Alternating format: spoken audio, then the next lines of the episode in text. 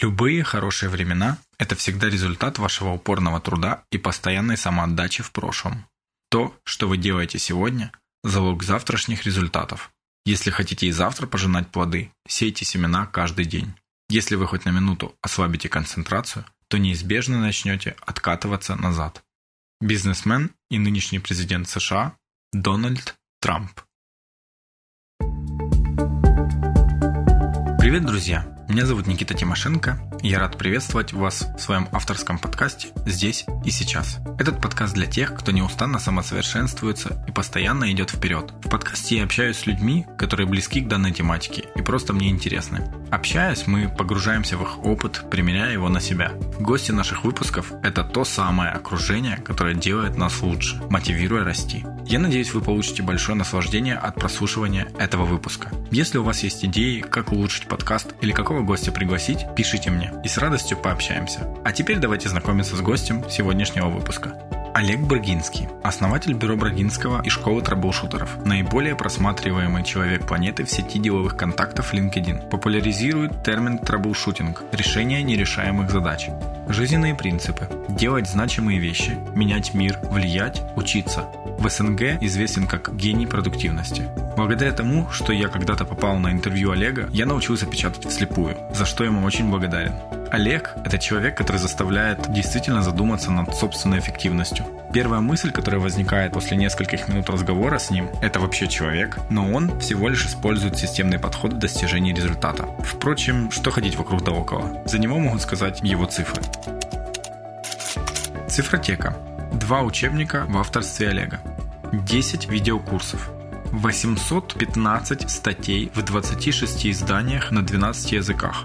5 государств, в которых работал Олег, 190 проектов, которыми руководил Олег в 23 индустриях, 740 навыков во владении, 18 тысяч прочитанных книг. В настоящее время написаны презентации по 100 листов на 90 навыков и уже 136 подкастов. Олег, здравствуйте. Никита, добрый день. Олег, расскажите, пожалуйста, в двух-трех словах, в предложениях э, немножко о себе, чтобы слушатели могли познакомиться с вами поближе. Ну, это не, не очень сложная, а, отрепетированная фраза. Добрый день, я Олег Брагинский, кандидат наук, доцент, автор учебников, видеокурсов, восьми сотен статей, один из наиболее просматриваемых людей планеты сети деловых контактов LinkedIn, основатель школы трэблшутеров и директор бюро Брагинского. Круто получается. Я когда последний раз э, слушал, это было 500 статей, уже 800. Уже 814, они же пишутся постоянно. А вы каждый день сейчас пишете их? Э, практически, да. Я, насколько знаю, это по 30 минут в день вы уделяете этому, да? Ну, 26-28, да, обычно на написание одной статьи. А на редактуру потом отдельно выделяете время или нет? Конечно. Получается, написание статьи, оно проходит несколько этапов. Первое, у меня есть э, план. В школе трэблшутеров я собираюсь читать 625 навыков, поэтому на каждый навык я должен написать по три статьи, сделать подкаст, сделать вебинар. И список навыков у меня есть в Excel. Приходит время, и я знаю, какие будут в какой день написаны статьи. Поэтому я заранее хожу, думаю, вспоминаю шутки, анекдоты, притчи, афоризмы, интересные случаи, потом выплескиваю на бумагу, забываю, и потом через несколько часов начинаю редактировать. Редактирование обычно сложнее, чем написание, потому что пишу статьи от души, что хочу, то и пишу.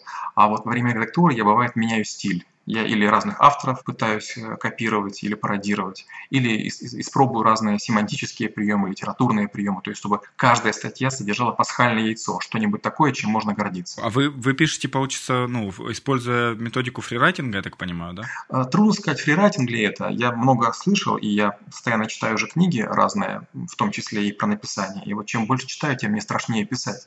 Э, я использую скорее схему. Я понимаю, что сначала нужно придумать интересное название потом введение, потом какое-то количество фактов и заключений. Поэтому первое, о чем я думаю, это три вещи. Заголовок, э, как в статью выйти, зайти и как из нее выйти. Ну, а потом уже я накидываю факты, как правило, по ходу. То есть это, э, знаете, такое скорее не творчество, а ремесло. Ведь я пытаюсь не писать статьи развлекающие, а я пишу статьи большим количеством хинтов, подсказок, трюков, рецептов. А вы эту схему, вы прорабатываете у себя ее в голове или вы ее прорисовываете перед тем, как садиться писать? Потому что, я так понял, если 26 26-28 минут, это, вы, это именно 26-28 минут написания самого, правильно? Да, но это несложно. Я набираю 560 клавиш э, в минуту с скоропечатанием. Это 8,5 в секунду, поэтому это совсем несложно. Нет, я прорабатываю именно в голове. То есть я статьи пишу в то время, когда я ничем другим не могу заниматься. Пока я иду по улице, пока я чищу зубы, пока я моюсь в душе. А, наоборот, я этим горжусь. То есть, э, используя ряд навыков, включая память, я запоминаю структуру статьи, потом просто выливаю на бумагу. Класс. И сколько все-таки выходит у вас, ну, вы, я уверен, вы замеряли, сколько уходит на редактирование в итоге потом времени? А, немножко меньше уходит, ну, где-то 24-27 минут. То есть, примерно такое же время, как на написание, но на, на пару минут меньше. Ну, я полностью с вами соглашусь. У меня был эксперимент писать 99 статей за 99 дней, но я не могу представить, как можно написать 814 статей. 99 статей я вот закончил, выложил пока только 50 чем-то, но уже закончил, и для меня это был огромный вызов. Вы на выходных тоже пишете или нет? Да, я стараюсь писать каждый день без исключений по 6 тысяч символов, потому что есть некоторые журналы, которые просят давать, допустим, 12 тысяч символов, 16 или 18. И для того, чтобы не задумываться, я каждый день читаю книгу, и каждый день пишу статью. Так проще, так не сбивается ритм. Я думаю, сейчас слушатели, которые знакомятся с вами в первый раз, наверное, будут немножко в шоке. ну да ладно.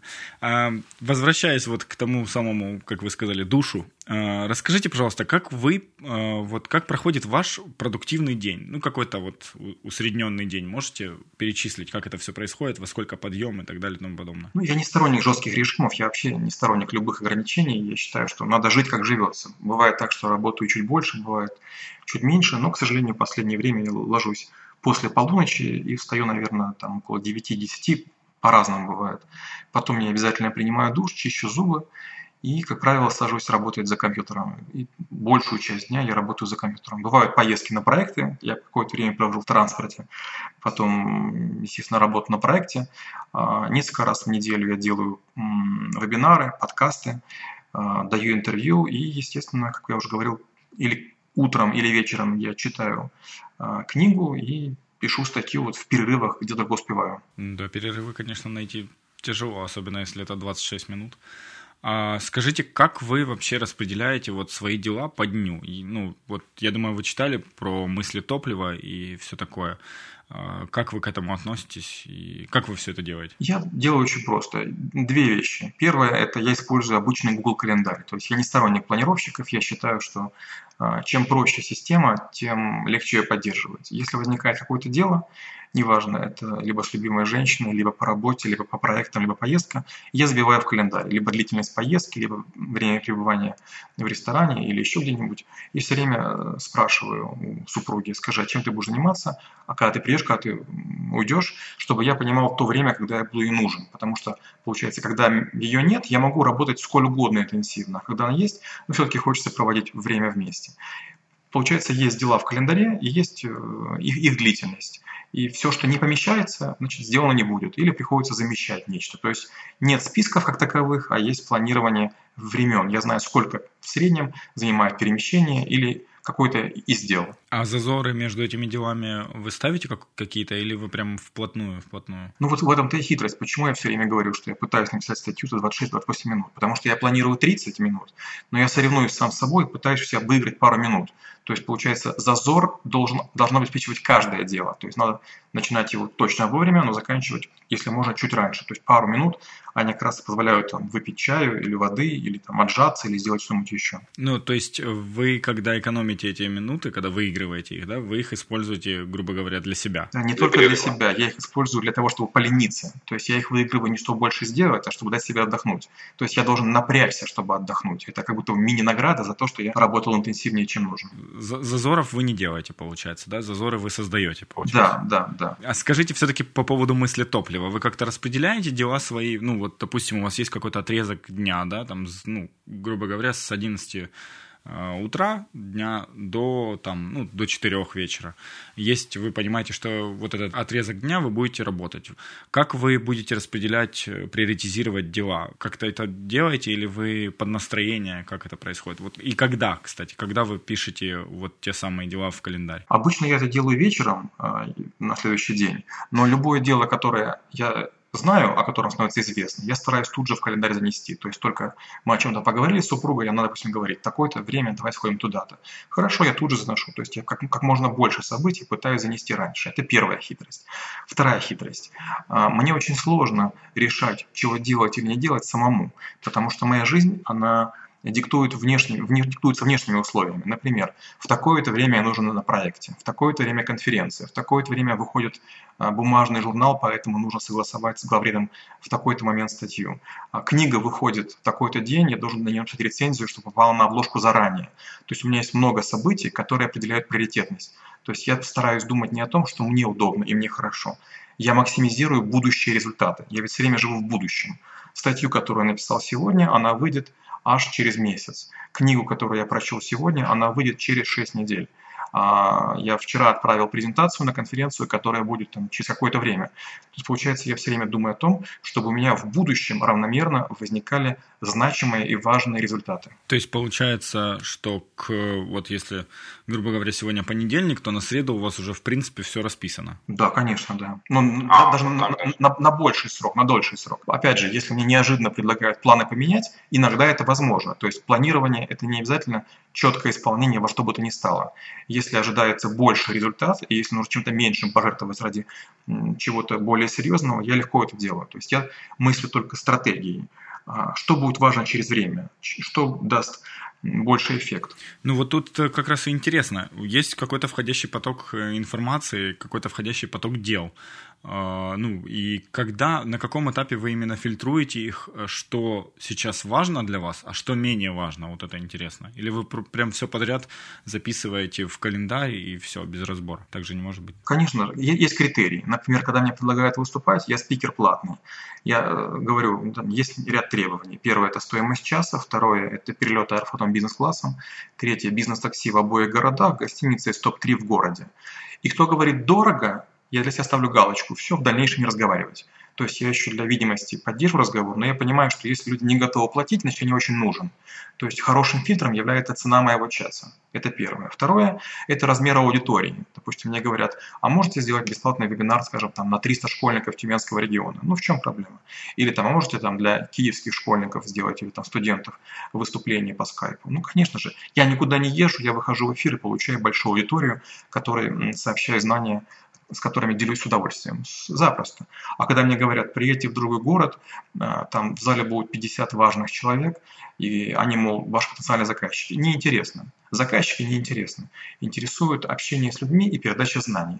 Деньги можно заработать, это не так сложно, как, как кажется. Это вот именно мероприятие, тут понятно. А вот как с процессными делами, вот по вашей школе, например, и так далее, тому подобное, вот такие все вещи? Ну, с этим вообще просто. Есть несколько окошек. По четвергам я делаю вебинары, это занимает всего час времени и запланировано на долгий срок. А по субботам и воскресеньям с 10 утра до 9 вечера я читаю а, навыки. Э, опять же, почти всегда читаю лично, поэтому никаких затруднений не возникает. Как раз на выходные я мало кому нужен потому что большинство людей отдыхают и занимаются семьей, поэтому с этим не сложно. Ну, то есть у вас, получается, есть такие мероприятия, которые прям внедрены в неделю, вы знаете, они в один и тот же день, в одно и то же время, и в этом легкость, наверное, можно сказать. Да? Ну, и, и да, и нет. Во-первых, понимаете, очень хорошо быть хозяином самого себе. Я сам могу определить приоритеты, то есть мне не нужно ни с кем передоговариваться. А, это раз. А второе, большинство людей просят, чтобы я пришел, приехал или участвовал. То есть нет людей, которые мной командуют. Это, это здорово. Ну вот у меня все равно, мне прям хочется докопаться. Но не может быть такого. Вы не стрессуете вообще? От работы не стрессую. Я объясню почему. Дело в том, что я же э, имел много разных видов работы и видов деятельности, которые крайне стресса, стрессогенные. Например, было время, я был хакером. И, скажем, многие считают, что хакеры это злые люди, но я работал на Intel и подряд за ночь ломал им несколько систем защиты. А, и, естественно, стресс был от того, что я не успевал чего-то сделать. Это было давление, с одной стороны. С другой стороны, я писал антивирусы. И когда ты пишешь антивирус, у меня бывало такое, что я портил безумно важные данные из-за своих ошибок. И это опять же стресс. Было время, я был начальником службы безопасности банка. Представляете, какой это стресс. Ну, то есть был начальником коллекшена, собирал долги там, с помощью юристов, с помощью телефонистов и так далее. То есть стресса в жизни было достаточно. И, и угрозы были и жизни, и имуществу, и семье, и чему угодно. Поэтому через время многие стрессы становятся обычными. А вот некоторые бытовые, к сожалению, а, как вызывали стресс, так и вызывают. А вы практикуете какие-нибудь там медитации и так далее, упражнения для фокусировки и тому подобное? Мне вот это тоже интересно. Было время, я жил в ашраме в Индии, я в Таиланде был в монастырях а, и всякие такие штуки пытался использовать. Честно говоря, мне смешно. Понимаете, буддизм это такая опасная религия, потому что она говорит, ни во что не вмешивайся, все хорошо. Очень простой вопрос. А кто это хорошо сделает? Вот мост не появится от того, что 100 буддийских монахов будут каким-то образом там медитировать. Поэтому я все-таки по душе инженер. Я считаю, что надо активно вмешиваться в жизнь, чтобы что-нибудь произошло.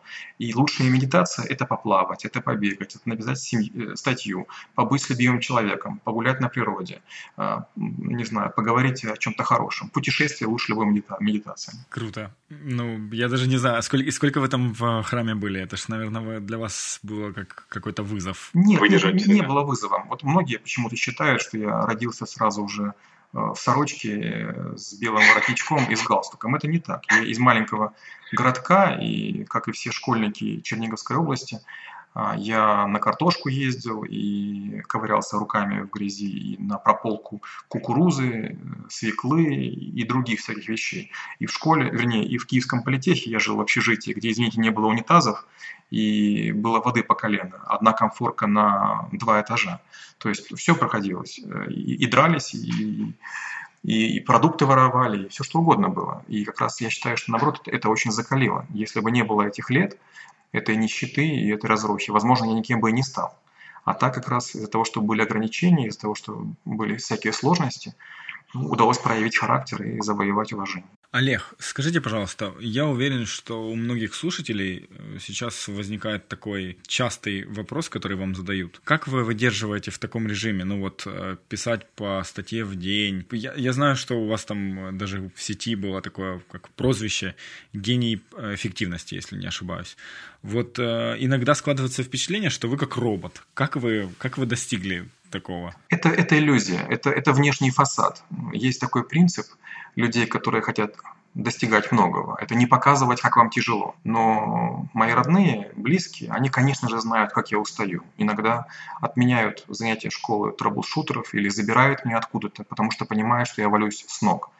И вот вся эта моя сила, она возможна только благодаря колоссальной поддержке моей супруги, которая на себе несет, наверное, не меньше трудностей, но просто этим не хвастается, в отличие от меня. Так вот она, тайна раскрыта. Среди прочего. Хорошо. А расскажите, пожалуйста, Олег, как вы ставите цели? А, с этим тяжело. Вот многие думают, что если у тебя есть успех, значит ты правильно умеешь ставить цели. А, цель я начал ставить себе где-то в классе в четвертом. Я вдруг понял, что если жизнью правильно управлять, то возникают э, экстра бонусы, экстра бенефиты. У меня отец проверял домашнюю работу, и как только я стал получать пятерки, исключительно пятерки, только пятерки, он вдруг стал, перестал проверять. Только я стал побеждать на Олимпиадах, меня стали освобождать от посещения уроков. То есть я, начиная с младших классов, уже имел свободное посещение. То же самое у меня было и в Киевском политехе, позже на юрфаке. То есть чем больше я достигал, тем больше мне позволялось. И я вдруг понял, что это очень здорово. Получается, я не только получаю для себя какие-то преимущества, награды, премии, ценные подарки, имена, звания, там, место на доске подсчета, но оказывается, ко мне лучше относятся люди, и это освобождает мне время. И я вдруг понял, что оказывается, всего лишь если жить осознанно и понимать, что делаешь для чего, ты вдруг достигаешь большего.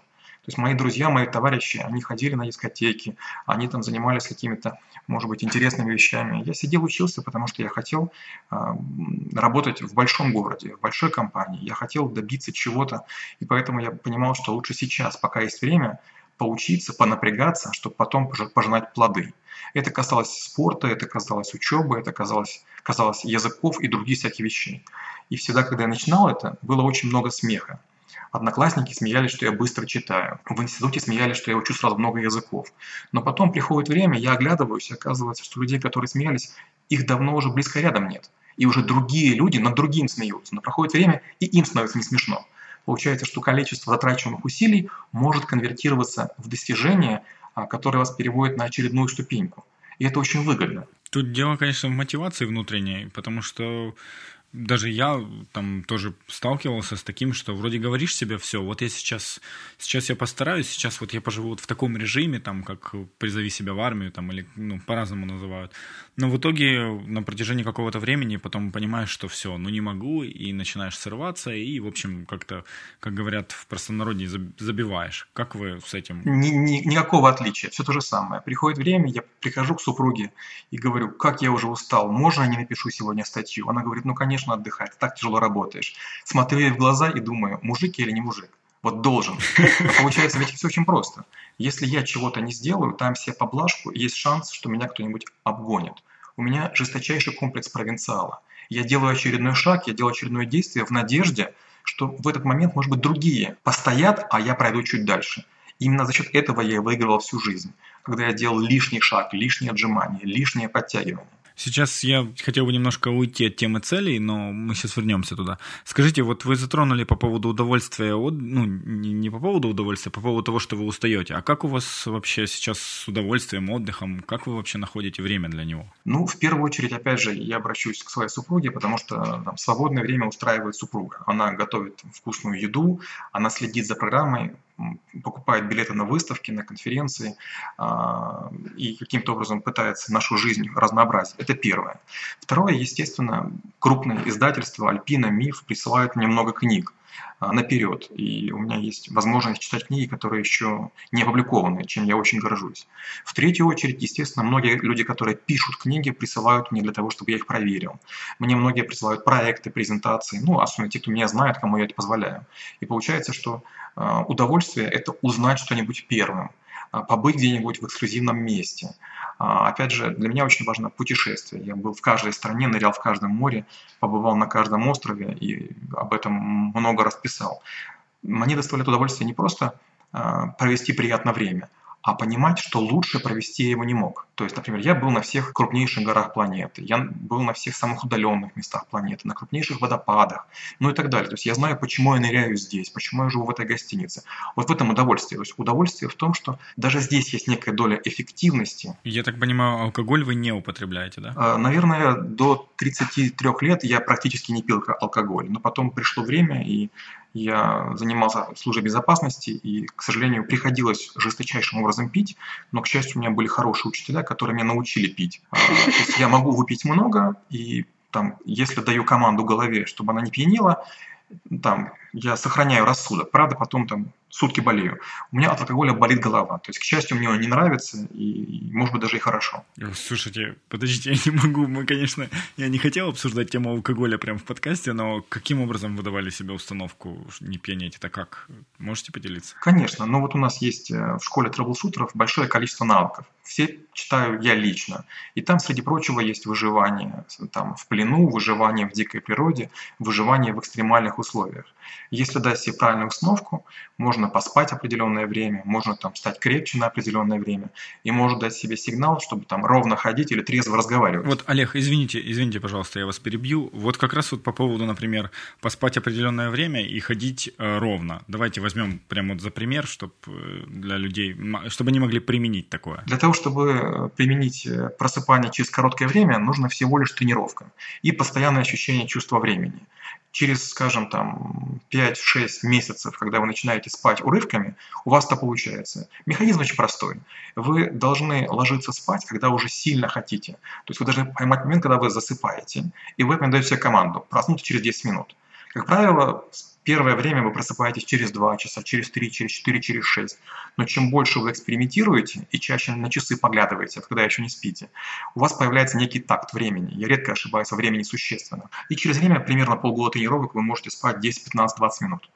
По поводу ходить ровно, несколько хитростей есть. Первая хитрость – это нужно держать центр тяжести чуть ниже. Второе, надо понимать, что алкоголь может влиять либо на голову, либо на ноги, и редко влияет на одно и другое. В зависимости от того, что вы пьете, ударяет либо в голову, либо в ноги. Чем более сладкие вы пьете, тем больше, вероятно, в ноги. Поэтому что нужно делать? Ходить медленнее, потому что качание начинается, когда вы не держите центр тяжести. Центр тяжести вы не держите, когда вы стоите. А если вы все время медленно двигаетесь, вы будете более устойчивы. И надо ноги ставить чуть шире, чем обычно. Но это почти незаметно, если все остальные тоже пьяны. Жесть. Вот у меня просто вопрос сразу. Откуда вы это знаете? Вы изучали специально, как выпивать? Или, а, вы говорили, у вас учителя были. Это они вам вас всему научили? Ну, во-первых, учителя, а во-вторых, опять же, почти всегда на все есть книги. То есть мы, невзирая на то, что мы окружены гигантским количеством информации, мы всегда находимся в состоянии неведения. Во-первых, а, лучшее из того, что я знал, неважно, в хакерстве или в уголовном розыске, или в расследованиях, или в киберпреступности, я узнавал, как правило, у людей. То есть всегда есть люди, Часто мы их не замечаем, это могут быть очень пожилые люди, это могут быть люди, которые какие-то там сгорбленные, может быть, там уже там выглядят не репрезентабельно, но поговоришь с ними, а это оказывается бывший мэр какого-то города, или оказывается это бывший винодел, или это там человек, который прослужил э, какой-то разведке. И он рассказывает хитрости, которые ему передал дед деда что поесть до, что поесть после и как себя вести. И, как правило, люди, они много всего знают, просто мало кто их слушает. Это раз. Второе, конечно же, есть невероятное количество книг. Эти книги, начиная от засекреченных учебников там, э, времен царской армии или там, времен КГБ, и заканчивая современными учебниками для специалистов в области безопасности. Класс. Но все-таки мой вопрос по поводу спины был именно касательно осанки. Вот э, я думаю, наверное, 90% слушателей э, горбятся или сидят неровно, или сутулятся, или еще как-то. Есть ли у вас по этому поводу какие-то там установки и так далее? Да, конечно. Я над этим, понимаете, вот нет ничего случайного. Вот если вам кажется, что в человеке что-нибудь прекрасно, будьте уверены, он в этом работал. А, я закончил школу бальных танцев. То есть я танцевал вальс, фокстрот, квикстеп, пасадену, румбу, ча-ча-ча и другие всякие вещи. То есть я бальник. И учитывая, что бальников, мальчиков всегда мало, поэтому я танцевал и за свою школу, и за другую школу, и за город. То есть у меня было много выступлений. А бальник вынужден держать спину прямо. Поэтому многие, кто а, меня видит, говорят, о, какая у тебя прямая спина. Они не догадываются, сколько часов на моей спине повисели партнерши. То есть секрет в этом пойти на танцы, да? Ну, первый секрет – это, естественно, бальные танцы. Второй секрет – это подтягивание. Я подтягиваюсь только широким хватом. Было время, я был худенький, тщедушный, меня били, и я потом увидел, как э, ребята, солдаты подтягивались э, широким хватом, и у них такие были широкие, сильные спины. Я когда плавал, когда подтягивался, тоже вырабатываю. Когда повисаешь на турнике и долго висишь, неважно, просто висишь как сосиска или подтягиваешься там 20, 30, 40, 50 раз, за это время почти вся спина прохрустывает, она вся выпрямляется. То есть ты хочешь или не хочешь выравниваешься. А скажите, какой у вас рекорд в подтягиваниях был за раз? Ну, вот среди тех, которые были зафиксированы, было 57 раз. Но, естественно, сейчас я столько не подтягиваюсь. Недавно совсем у меня была травма руки, и я сейчас, наверное, не смогу ни сто раз э, отжаться, ни даже, наверное, 10 раз подтянуться. К сожалению, восстановление с возрастом дается все сильнее и сильнее. Но я сейчас опять активизируюсь и думаю, где-то к февралю, к марту восстановлюсь. Опять будете отжиматься по сто раз э, во время перерывов? Да, да, да, это не очень сложно. Опять же, вот э, часто бывает так, что жизнь к этому приводит. Когда в киевском политехе над нами издевались, нас обижали, там чеченцы, дагестанцы и так далее, оказалось, что нет никакой возможности, кроме как драться. И если ты на кулаках отжимаешься, то у тебя запястье становится крепким, а костяшки первых двух пальцев такие становятся монолитные. И после этого, когда дерешься с грузчиками или там ребятами, которые занимаются вольной борьбой, оказывается, это очень даже полезно. Тот страх, который воспитал первый и второй курс, он до сих пор есть. Так, то есть вы сто раз отжимались на кулаках именно? Я скажу так, это не является ничем таким гениальным. Я думаю, что до сих пор в Киеве есть спортклуб «Гермес», где я тренировался 6 дней в неделю утром и вечером. Я думаю, что во время тренировки там вот все 100 человек, которые есть, так поступают все. Это заблуждение, что сложно спецвойсках отжимают 30 раз, и почему-то считают это сложным. Но ребята в возрасте 20-25 лет совершенно легко в спортклубе «Гермес» в Киеве и других городах Украины это делают. Я знаю женщину в Запорожье, которая отжимается подряд полторы тысячи раз. Я знаю мальчика грузина, который отжимается 157 раз в минуту. То есть, если кто-то чего-то не умеет, он почему-то думает, что другие это не могут. Но у меня другой случай. Я всегда знаю, что я имею гораздо более сильные ориентиры, до которых я не дотягиваюсь. Олег, я больше вот за системный подход. То есть, если ставишь там цель, это возвращаемся все-таки к вопросу о целях. Если ставишь какую-либо цель, то вот проработать какой-то план и системно к нему подходить. Каждый день там маленькими шажочками, маленькими кусочками, но ежедневно. И вот я знаю, что у вас есть свой алгоритм по тому, как нужно осваивать навыки. Если взять это как за цель какую-то, то можете на примере какого-либо навыка навыка, рассказать, какой вот у вас алгоритм освоения этого навыка. Я расскажу даже чуть-чуть, э, может быть, и раньше. Вот пришло время, и я думал сменить карьеру свою на что-нибудь, на что-нибудь полезное людям. И я решил сделать школу трэблшутеров. Я планировал 18 месяцев, то есть 18 месяцев я таблицу рожал. Ее размер 625 на 125. И я планировал, какой навык совместим с каким. Нужны ли для риторики ораторство, а для возражений логика, а для критики дебаты. Я эту таблицу заполнил единичками за такой большой срок, и сделал кучу сортировок, кучу всяких проверок, и сделал гигантский Excel, в котором распланировал, когда что будет происходить. И сейчас в 10 сетях у меня каждую неделю происходит 18 событий, и я точно знаю, что будет следующим. И вот таким образом я заполняю информационный кубик-рубик, который я спланировал. То есть я довожу это дело обычно до, до абсолюта. Если нужно что-то сделать, очень важно сделать так, чтобы никто не мог сделать это лучше. Поэтому я уже говорил, что даже когда я пишу презентации, когда я делаю статьи, я готовлюсь к тому, что придет время, и мне скажут, ты сделал так много всего, наверное, что ты очень торопился и сделал плохо. И тут я скажу, а обратите внимание, тут женская рифма используется, тут мужская, а тут нет ни одного повторяющегося корня. А в этой статье а, все а, слова начинаются на одну букву. А вот прочтите первые буквы там этих абзацев и так далее. То есть я все время занимаюсь не только планированием, но я еще планирую, что потом по моим следам будут проверять мое качество. Я же бывший хакер. И я часто видел в гениальных программах или хороших играх жуткие ляпы. И вот я должен заранее знать, что придет время, а мне будет что предъявить. Это называется overquality, сверхкачество. Это как ваш какой-то своего рода почерк, наверное, да? Не только почерк, но и стиль жизни. Вот представьте, что вы, допустим, приходите на экзамен, и вы сдаете экзамен обычным способом. Допустим, получаете слабенькую пятерку или четверку, и преподаватель вас не запомнит. Но почти все преподаватели в Киевском политехе и на юрфаке меня запоминали. Знаете почему? Потому что я приходил, и я с ними дискутировал. Я цитировал большие произведения. Я показывал, что я прочел не только слева, но и справа, и снизу, сзади, сбоку. То есть я с ними конкурировал, доказывая им, что я чего-то стою. И к чему это приводило? Как раз преподаватели, а не студенты или другие люди, были моим первым сарафанным радио. Они говорили, вот есть парень, он разбирается в компьютерах, он разбирается в вирусов, он ремонтирует оргтехнику. И именно преподаватели были как раз вот той средой, которая меня создали. То есть они меня из рук в руки передавали между вузами, между городами, между странами.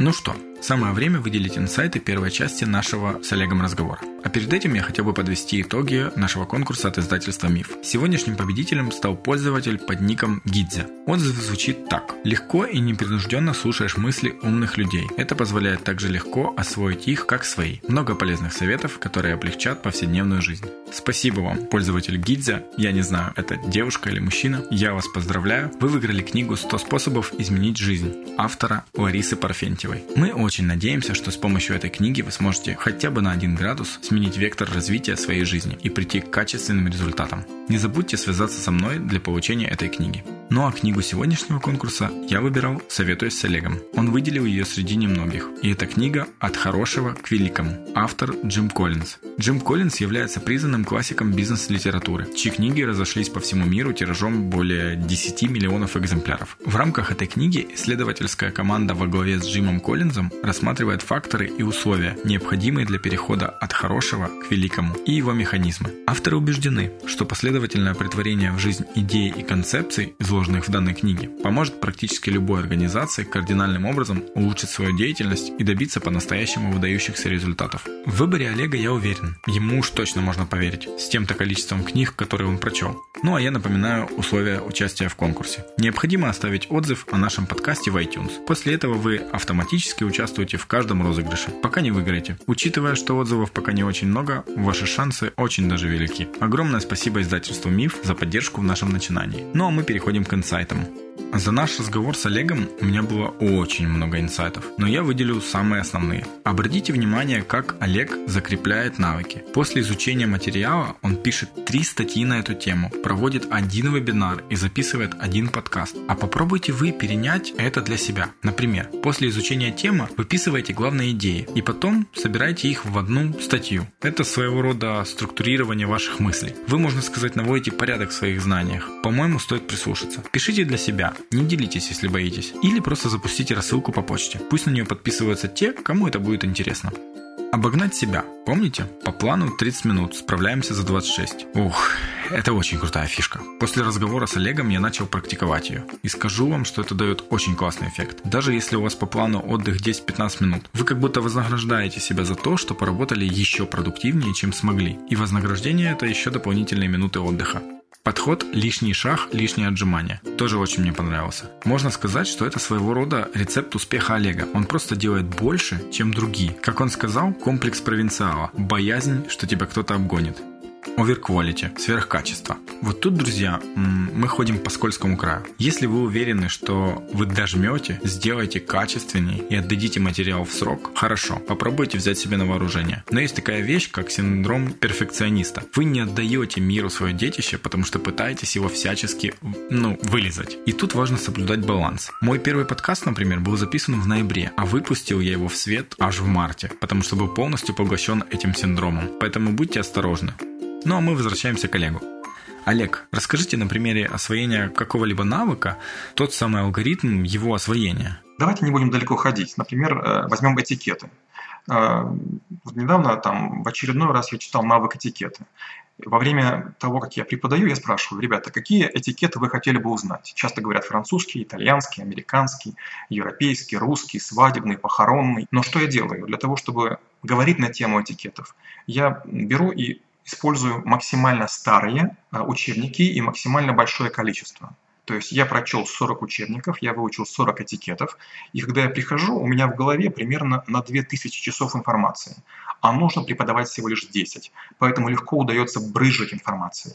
И для этого есть несколько хитростей. Первое, понимать, что есть корневые навыки, а есть производные. Корневые навыки – это скорочтение, скоропамять, э, стенография и быстросчет.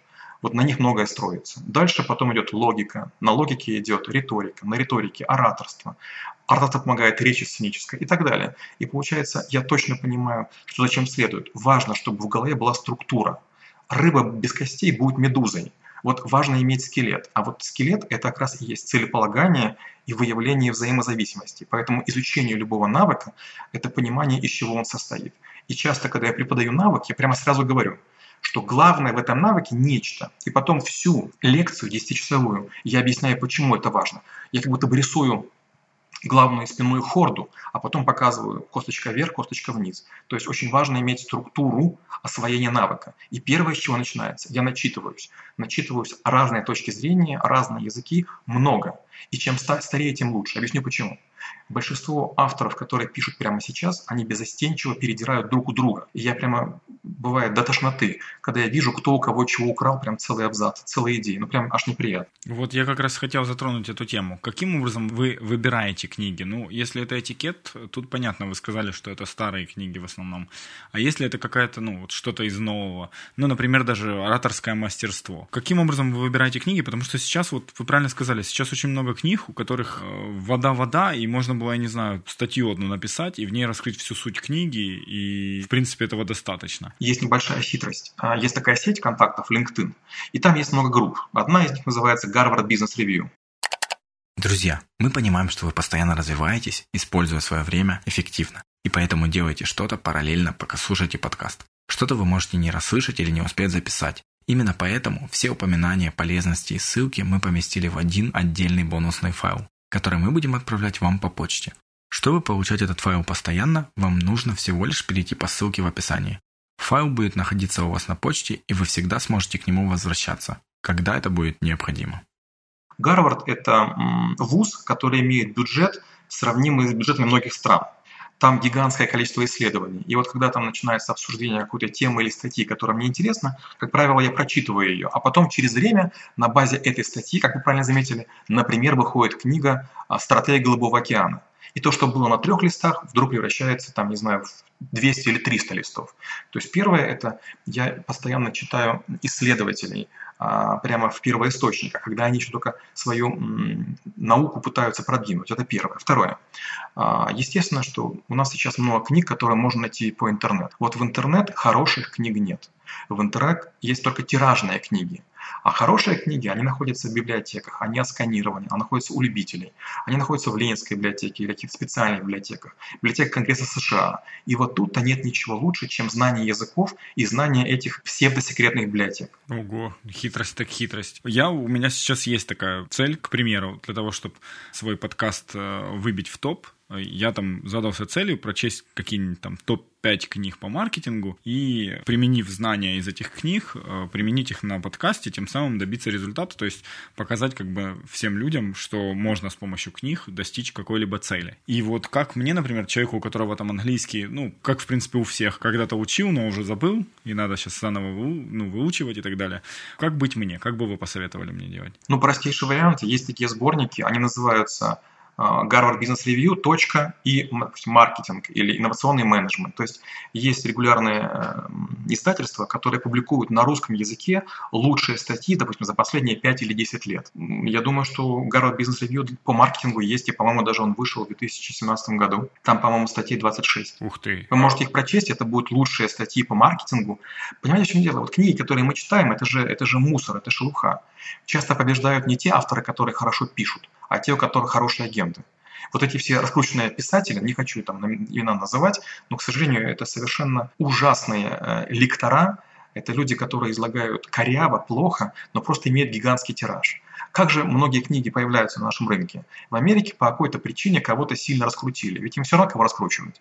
И потом появляется в топе какая-то книга. Ее переводят на русский язык и говорят, это бестселлер по версии New York Times. И все покупают послушно. Ребята, гляньте на английском языке, является ли это бестселлером? Нет, не является. И мы читаем книги, во-первых, с большим отставанием, обычно полтора-два года.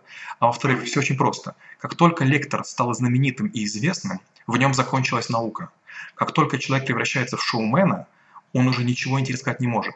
Пока ты работаешь в проектах, пока ты работаешь с реальными людьми, пока ты не пытаешься делать чес по стране или миру, рассказывая одну или ту же тему, ты интересен.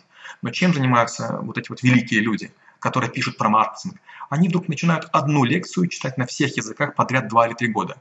И, естественно, через эти 2-3 года в голове ничего не остается. Они пишут тренинг, они тренируются, потом выступают, и они превращаются в артистов разговорного жанра. Из исследователей, из ученых, из мыслителей. И как тогда быть? Нам все время читать статьи, просто искать источники, в которых эти статьи будут достоверными? Абсолютно верно. Во многих статьях многие э, вещи рассказаны очень интересно. Мало того, часто бывает, что выходит статья, а потом человек, рассказывая где-то что-то, или даже пиша, пис, написав книгу, начинает искажать свои же исследования. Он забывает, или э, становится настолько великим, что позволяет себе небрежно к этому относиться.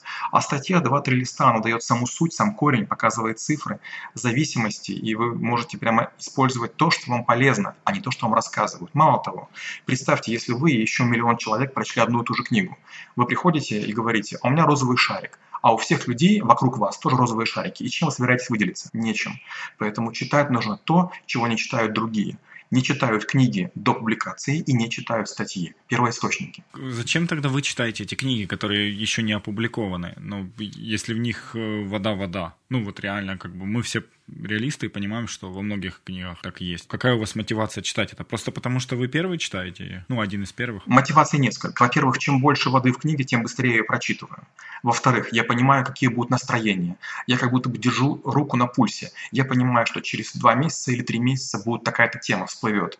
Только появляется какая-то книга или там какая-то будоражащая серия книг, люди вдруг начинают говорить про инопланетян, или про внеземную жизнь, или про блокчейн, или еще про что-нибудь. Книги подогревают подогревают. Книги – это индикатор того, о чем будут говорить завтра. А у вас уже есть статьи на эту тему? А у меня уже есть статьи на эту тему, абсолютно верно. Что такое статьи? Статьи – это переваренное гигантское количество информации, личный опыт, проекты и, и жгучая страсть соревноваться с каждым автором в каждой дисциплине. Ведь когда я, допустим, пишу про информбезопасность, все думают, что я занимаюсь именно этим, поэтому меня не жалеют и лупят по полной. Когда я пишу что-нибудь про ГМО, на меня набрасываются химики и говорят, а ты этого не знаешь. И к чему это приводит? Я залажу в Википедию, смотрю учебники, спорю с ними, они дают мне свои диссертации. И через время я дорастаю до их уровня. И они говорят, ну ладно, ну более-менее ты стал разбираться. Но представьте, это по каждому направлению. Согласен. Вы меня иногда э, в такие размышления вводите, что я забываю даже, что мы общаемся и начинаю думать об этом, развивать мысль дальше. Э, Олег, я приведу вашу цитату в пример и хотел бы вот от нее, отталкиваясь, поговорить на эту тему. Э, ваша цитата. «Если задумались, уходите немедленно. Существует ловушка успокоенности. Хочется накопить денег, создать подушку безопасности и потом начинать заниматься любимым делом. Стоп, ошибка. Не накопите, всегда будет мало. Не уйдете, привыкнете. Мы постоянно откладываем, а потом удивляемся, почему у других получилось лучше, значимее и масштабнее».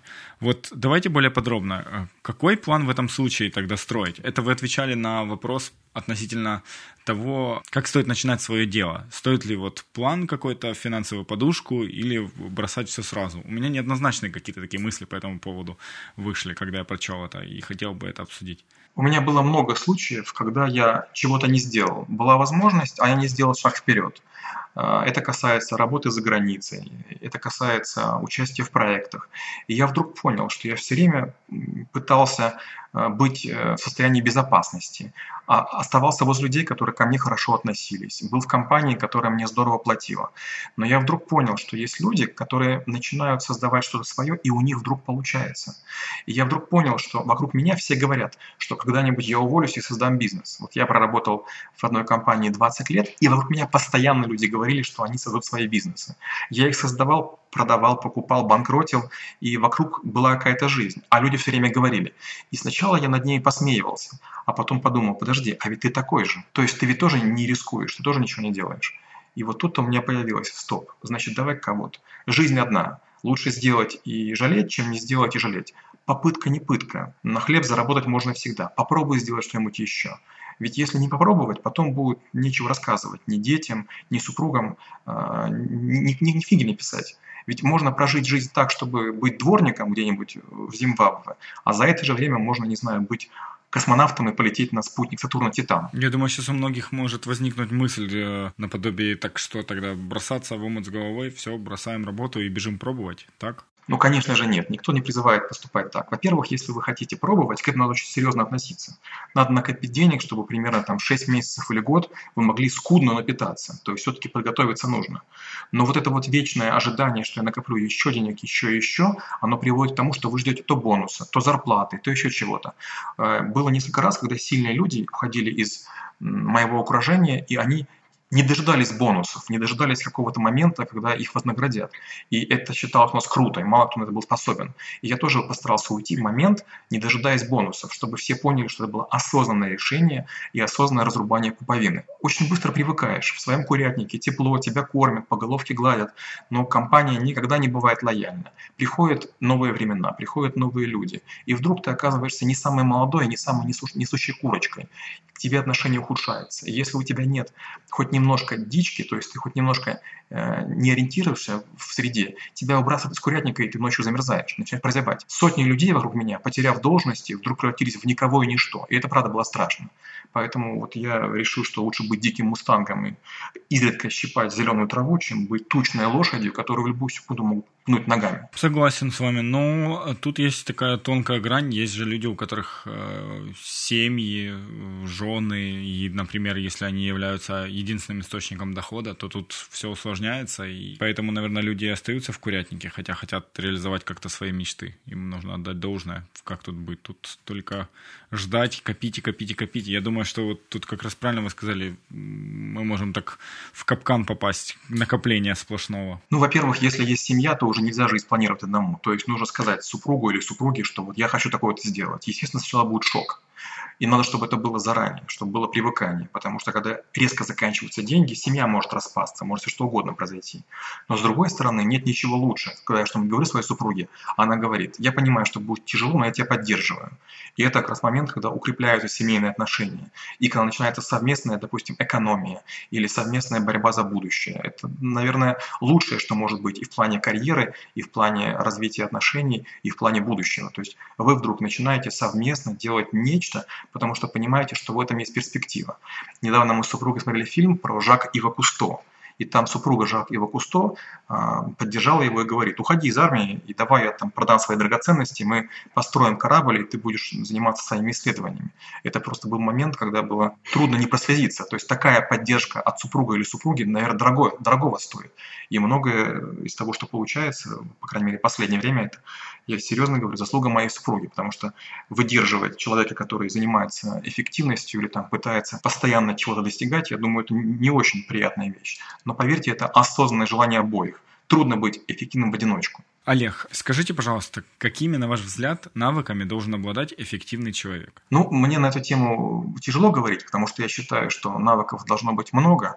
А, я считаю, что навыки делятся плюс-минус там, по, по веткам. Это карьера, эффективность, продажи, лидерство, управление, трэблшутинг – маркетинг, аналитика, финансы, выступления, консалтинг, совершенствование, прогресс, психология, ну и всякие теории.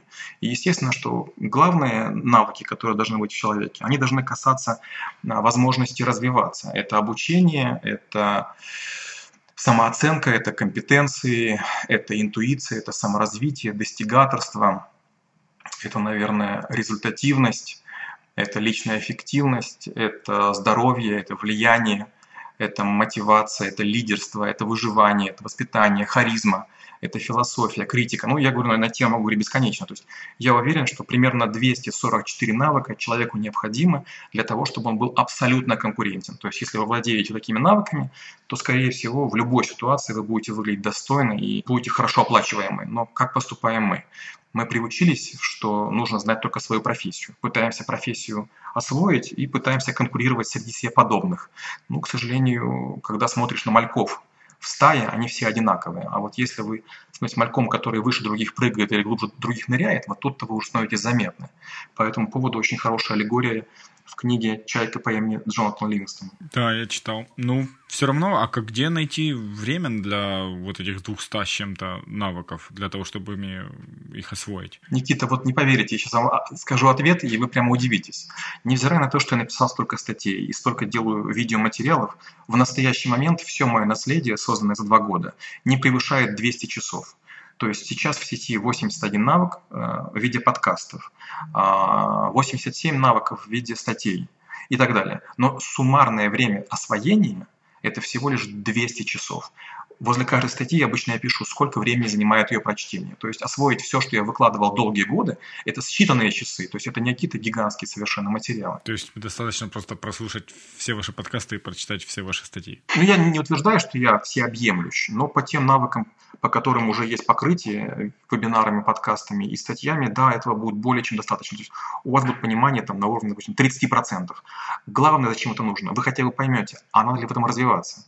Потому что, допустим, многие считают, например, есть такая наука, на которую очень многие приходят, самооборона. И когда я показываю 180 точек, которые можно атаковать, и 250, которыми можно атаковать, они говорят, а как это можно запомнить? Я говорю, нужно анатомию знать. А как анатомию знать? Опа, приехали. Получается, что каждый навык цепляется за другой. Нужно знать сопротивление материалов, нужно понимать там основы физики. И получается вечный круговорот. Нельзя навык осваивать только один, они идут в комплексе. Чтобы знать физику, нужна математика. Чтобы хорошо писать, нужна логика и семантика. Поэтому, говорю, вот нужно начинать с малого. И нет ничего проще, чем освоить слепую печать и скорочтение. Это навыки, которые один раз и на всю жизнь вам экономят. А, время. Я научился набирать, не знаю, никогда мне не было необходимости, чтобы мой ассистент что-то набирал. Мне быстрее набрать, искренне быстрее набрать, чем кому-то диктовать. Это прям такой навык, без которого просто я не представляю, как можно жить и работать за компьютером. Но что интересно, почти каждый уверен, что он читает быстро и набирает быстро. И при этом никто себя не измерял. Вот вы, до того, как вы про это сказали, я уже начал задумываться над тем, что я освоил слепую печать благодаря вашему одному из интервью. А, но я так и не измерял, с какой такой скоростью я это делаю. Теперь придется это сделать. Но причем, опять же, есть же хитрость. Можно измерять минуту. И за минуту можно показать высокую пиковую скорость. А попробуйте взять какую-то книгу, например, там что-нибудь э, там 600 тысяч символов и наберите ее. И посмотрите среднее время. И вы вдруг увидите, какое оно ничтожное. Почему? Потому что будут встречаться сложные слова, сложные сочетания знаков. И скорость сходит на нет. Большинство людей думают, что набирают быстро, но они набирают только в пике, 2-3 предложения. А скорость и навык – это когда вы можете устойчиво долго демонстрировать его с неснижающимся качеством. А как вы, ну, я знаю, вы тратили по 15 минут в день утром и по 15 минут вечером, да, на освоение слепого метода, насколько я знаю. Не совсем так. И... Это я так преподаю. То есть я рассказываю, что, а. получается, когда я преподавал в Киевском политехе, а я преподавал 10 лет, я каждый год говорил, что кто научится набирать слепую, тому я поставлю свои зачеты. А у меня были сложные, неприятные предметы, как, как у любого молодого преподавателя. И вот оказалось, что суммарное время всех моих подопечных оказалось 11 а, часов 32 минуты. Получается, что не так-то много. И я вывел такую формулу. Я учил иначе. Я прошел Аленку на клавиатуре, э, тренажер клавиатурный. Я прошел эм, соло. ТРК. Я прошел соло версии 3, 4 и 5. То есть я прошел 5 тренажеров, потому что я хотел определенную скорость. Я хотел добиться скорости 500 знаков в минуту. Это тогда считалось сложным. То есть я на это тратил месяцы. А теперь преподаю, но с другой стороны, я не учу набирать больше, чем 400. Но это мало кому нужно. То есть зачем же там доходить до абсурда? То есть у меня почему-то возникла такая мысль дойти до абсурда. Но опять же, если мы говорим про слепую печать, я знаю человека, который набирает 815. По, по сравнению с ним я ничтожество. И я не могу достигнуть. То есть для того, чтобы мне набирать хотя бы 580, мне нужно потратить еще квартал он того не стоит. Как вы измеряете? Я хочу просто потом сравнить себя тоже, например. Есть несколько вариантов. Один вариант – это есть клавогонки, онлайн э, такие тренажеры. Вы входите, говорите, что я хочу посоревноваться в таком-то языке, и с большой вероятностью к вам присоединяются, вам дают текст, и вы не только набираете быстро, но вы еще видите двух-трех пятерых или десятерых участников. Это имеет больший вес, потому что это подтвержденный текст, который случайный. Как поступаю я? Я несколько книг просто набрал э, в стамине. Я брал книгу э, Ричард Брэнсон «Бери и делай», я брал «Покер лжецов», и я брал «Понедельник день тяжелый». То есть я брал три книги, три книги набрал подряд, и потом посмотрел свою статистику. Класс. Хорошо. Практически последний вопрос. Олег, как бы вы рекомендовали тренировать свой мозг на ежедневной основе? Ну вот часто говорят, что мозг нужно тренировать. И считается, что мы, мозг это мышца. К сожалению, это не так. Мозг не мышца. Мозг можно тренировать, если делать что-нибудь, чего мозг раньше не делал. Поэтому вот если вам, допустим, никогда не приходилось рисовать акварелью, возьмите и попробуйте акварелью рисовать. Если вы никогда не ползали задом наперед, попробуйте поползать задом наперед. Мозг начинает развиваться только в моменты величайшего дискомфорта. Есть такой термин нейропластичность, развитие мозга. Оказывается, развитие не заканчивается в юношеском возрасте, и многие взрослые люди, даже 100+, сохраняют возможность развития мозга. Мы не зря Homo sapiens, мы развиваемые, мы разумные. Так вот, надо постоянно делать то, что доставляет максимальный дискомфорт. Это не про то, что выйти из зоны комфорта. Это про то, что сознательно нагрузить мозг чем-нибудь, что кажется невозможным. Я, кстати, видел тренировки, по-моему, Макгрегора Конора.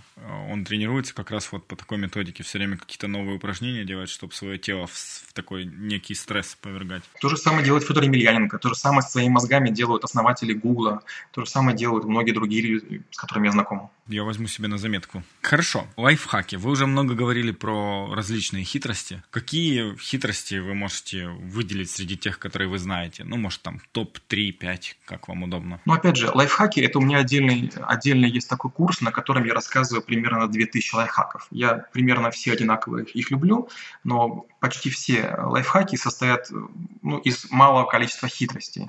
Первая хитрость – функциональная закрепленность приближает неудачу. Если вы приучились писать только ручкой, то карандашом будет писать тяжело. Мы забываем, что можно писать угольком, что можно писать э, на дереве, на чем-нибудь. Дальше. Следующая хитрость. Есть совершенно потрясающий навык, как память. Мы часто не пытаемся запомнить какие-то длинные цифры, пытаемся их где-то записать, а под рукой их не оказывается. Вот если вы освоите память и сможете запоминать хотя бы 200 чисел подряд, это не очень сложно. Это невероятно полезная штука. И еще один лайфхак – это быстрый счет. Когда вы приходите в магазин, вся индустрия маркетинга и производства товаров работает против вас.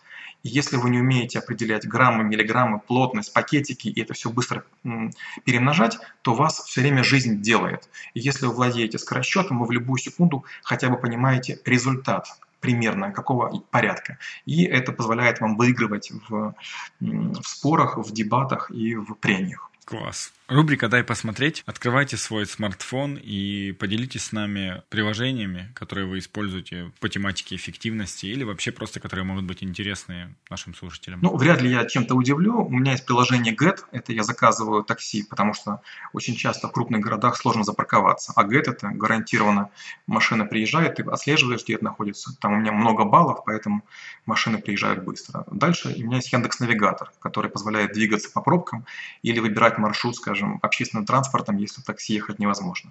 Следующее стоит 2GIS. 2GIS – это офлайн справочник, желтые страницы, он невероятно полезен, когда я не знаю вход в здание. Скажем, допустим, в Петербурге там очень сложная архитектура, и поэтому я покажу вход, нажимаю, и он говорит не только, как пройти к зданию, но и где находится вход. Дальше, естественно, WhatsApp – это один из моих любимых мессенджеров. У меня стоит э, калькулятор, я иногда бывает показываю кому-то, как я считал, потому что люди говорят, может быть, ты не умеешь так быстро считать, поэтому покажи. И у меня стоит метро, это программа, которая показывает метро во многих городах мира. Все остальные приложения, насколько я смотрю, они крайне стандартные, я вряд ли кого-то чем-то удивлю. Хотя нет, вот чтобы не быть роботом, раскрою секрет. Я использую Айда Прикол. Это программа, которая дважды в день дает картинки. Я крайне люблю посмеяться и даже бывает так себя истязаю, накоплю какое-то большое количество. Сейчас их 75. Вот придет время, там я с наслаждением их посмотрю. Класс. Олег, ваше напутствие слушателям, чего бы вы хотели пожелать? Наверное, у меня их будет два. Первое – это начните, а второе – никогда не поздно. Коротко, но содержательно. Спасибо. Итак, что понравилось больше всего? Углубление в тему. Олег рекомендует при изучении какой-либо темы углубляться в нее с помощью чтения различных статей или исследований, так как в статьях и содержится тот самый корень темы. И если прочесть большое множество таких статей, вы получите гораздо больше качественных знаний. Вопрос касательно начинания своего дела. Это очень щепетильная тема. Советовать здесь что-либо сложно, но то, что я вывел для себя, так это то, что нужно отлавливать себя, задавать себе вопросы. Если вы хотите начать что-то свое, задайте себе вопрос. Действительно ли вы в данный период времени занимаетесь созданием того самого резерва? Или это просто отмазки, которые вы придумываете себе, чтобы подольше отложить этот момент? Ну, как сказал Олег, важна еще и поддержка семьи, делайте это вместе. Освоение слепого набора. Когда-то я смотрел интервью с Олегом, и вот эта цифра 11 часов и 32 минуты или 33 глубоко засела в моей голове. По словам Олега, если вы будете уделять освоению данного навыка по 15 минут утром и 15 минут вечером, вы можете освоить его за недели две. Я выделял по 5 минут в день и делал это раз в день. Осваивал я, конечно же, дольше, но сделал это и сейчас этот навык помогает мне во многом. Задумайтесь, сколько вы сможете сэкономить своего времени, если освоите данный навык. Тренировка мозга. Мне очень нравится этот подход. Делать то, что не привыкли делать. Я подготовлю специальный дайджест по статьям этой тематики, чтобы вы смогли более углубленно изучить эту тему. А еще Олег поделился с нами своим платным вебинаром по личной эффективности. Подписчики нашей рассылки получат доступ к этому вебинару совершенно бесплатно. Подписывайтесь на нашу рассылку, чтобы узнать подробности. Ссылка находится в описании. Ну а мы прощаемся с вами. Выделите для себя одно действие после прослушивания подкаста. Выполните его и измените свою жизнь. Начните идти к своим мечтам и влияйте на свою жизнь сегодня. Помните о текущем моменте. Моменте здесь и сейчас.